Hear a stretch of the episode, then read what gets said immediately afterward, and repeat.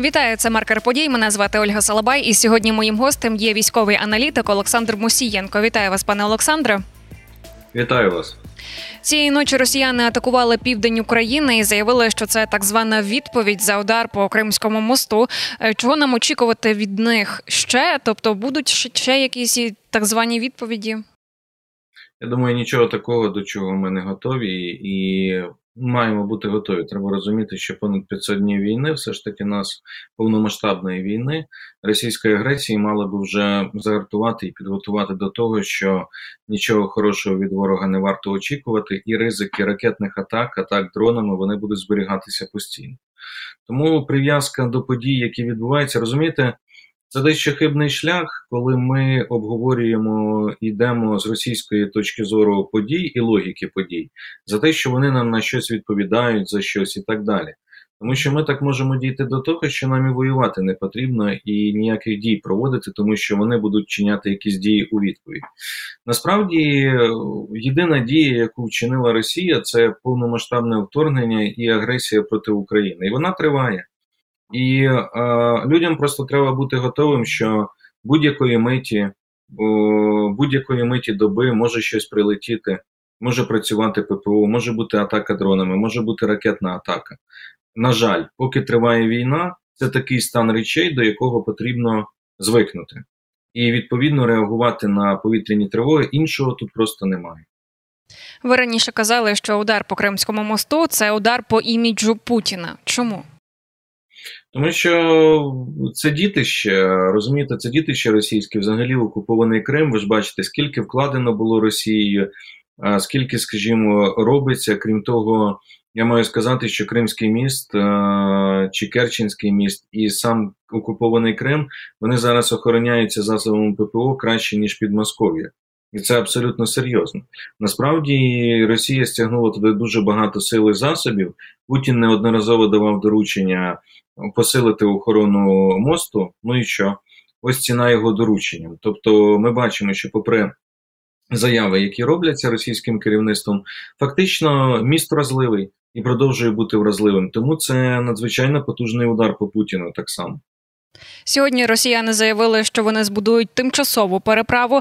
А чи можливо буде нею постачати техніку, і чи здатна вона взагалі витримати? Ну, справа в тому, що вони техніку будуть постачати, я думаю, залізницею, яка поки що не пошкоджена. Я думаю, що я акцентую увагу на слові поки що, тому що щиро сподіваюся, що е, і до неї доберуться ті ж самі е, надводні дрони. Будуть постачати залізницею, плюс є одна гілка автомобільного мосту, яка залишилась поки що так само не ушкоджена. А що стосується тимчасової переправи, це, до речі, цікавий момент. Поза як розумієте, вони ж сказали, що на логістику це не впливає з одного боку. А чому ж ви тоді переправи створюєте? Розумієте? Тобто, все ж таки, значить, щось впливає, значить, проблеми все ж таки будуть. Але на сьогодні треба розуміти, що поки що, на жаль, сказати про те, що на 100% вже виведена з ладу логістика окупантів, не доводиться. В них ще є можливості, але це ж знову ж таки, я думаю, що є певні точки на мапі для наших сил оборони, по яким вони будуть відпрацьовувати. Як тільки буде можливість, як тільки будуть сили засоби, удари будуть наноситися. І мова, мабуть, не тільки про Кримський міст. Давайте ще поговоримо про ситуацію на фронті. На Куп'янсько-Лиманському напрямку Росіяни зосередили 100 тисяч своїх військових. Чому саме там і чому такі значні сили? Дивіться, давайте я просто поясню, щоб було зрозуміло. У нас на сьогоднішній день вороже угруповання військ складає понад 300 тисяч е, військових е, російських, включаючи всіх, значить, е, терористів, різних найманців, е, зеків з різних приватних військових компаній, Штормзет, ветерани, Рисі, тому подібне. Всі, хто зараз воює тут, з різних в'язниць і тюрем російських. Вони всі знаходяться на території е, України, окупованій частині, або знаходяться поблизу. Переважно це Ростовська область, там, де вони знаходяться на сьогоднішній день. Третина цих військ приблизно вони знаходяться на Куп'янсько-Лиманському напрямку. Мета, яку переслідує ворог на цьому напрямку, розтягнути нашу лінію оборони, позбавити нас можливості атакувати, проводити контрнаступальні дії в районі Бахмуту в першу чергу. Тобто вони хочуть з фланговими атаками з Куп'янська перехоплювати ініціативу, відтягнути наші сили туди і унеможливити наші контрнаступальні дії. Ось ця мета, яку переслідує ворог. Вона відома, вона зрозуміла нашому командуванню. Складно, тому що бої інтенсифікуються. Але ситуація на сьогоднішній день вона складна, але ну контрольована силами оборони. Тобто якихось проривів немає. Більше того, я вам скажу, що навіть якщо ворог здобуде якісь там тактичні здобутки, буде мати в районі Куп'янська, це не позначається, скажімо, ні стратегічно, ні оперативно на ситуації, яка є у нас на фронті. Але треба бути готовими до того, що вони будуть пробувати зупиняти наші контрнаступальні дії і змушувати нас перекидати резерви, зокрема на ці напрямки, де з їхньої точки зору їм дещо легше вести наступальні дії. Ви раніше казали, що перший етап контрнаступу ЗСУ пройшов вдало. А от який етап триває зараз, і скільки взагалі таких етапів ще буде? Зараз ми війшли в другий етап, який, скажімо, полягає в тому, що потрібно фактично зруйнувати е, першу лінію оборони і закріпитися в районі оперативного простору. Тобто, ми почали ці контрнаступальні дії. Ми е, наші сили знищили велику кількість е, артилерії і техніки ворога. На превеликий жаль, е, треба сказати, що звичайно контрнаступальні дії нас дійсно пригальмували. Це очевидно, зі зрозумілих причин. Нам недостатньо техніки для розмінування, і про це говорили зараз. Вона продовжує надходити в Україну. Нам потрібно її отримати у відповідній кількості, тому що це все треба розміновувати. На сьогодні це практично ледь не вручну нашими саперами все розміновується, особливо на півдні. Відповідно, через це а, пригальмували. Плюс треба враховувати і той факт, що, наприклад, на тому ж сході є так само опорні пункти, укріплені позиції ворога в районі Бахмуту, або на півдні, які так само все доводиться проходити з боями.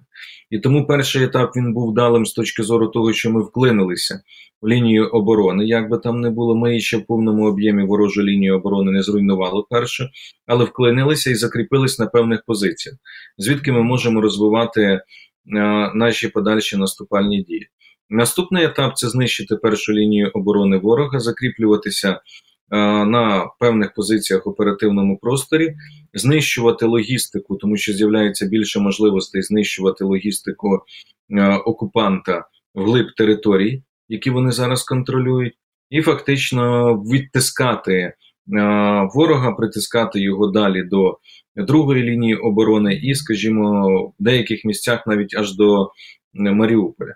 Це задача, яка стоїть, плюс задача по Бахмуту це взяти в оточення ворожого угруповання військ. Це те, що зараз виконується, однак так само там пригальмували наші наступальні дії, тому що ворог перекинув резерви, але завдання ці продовжують виконуватися. Сьогодні відбудеться 14-те засідання у форматі Рамштайн. Як ви гадаєте, чого нам очікувати від цієї зустрічі? Ну, Для нас принципово важливі, е, от я би виділив пріоритети, що нам зараз дуже необхідно: це засоби протиповітряної оборони, посилення, і ми отримуємо рішення по цим, тому що Німеччина обіцяє десь близько восьми установок Айріс додаткових, це дуже важливо. А друге, це снаряди і міни. Це дуже важливий елемент, тому що це підтримка нашої вогневої активності, артилерії, мінометів. І третє це техніка для розмінування. Це три пріоритети, які мені здається на сьогоднішній день надзвичайно важливі, і вони, зокрема, їм присвячений Рамштайн. Є ще моменти супутні: це засоби радіоелектронної боротьби, дрони тощо, але я би виділив принципово важливі зараз ось цих три моменти для нас. Пане Олександре, дякую вам за розмову. Я нагадаю, сьогодні гостем маркера подій був військовий аналітик Олександр Мусієнко. Мене звати Ольга Салабай. До зустрічі.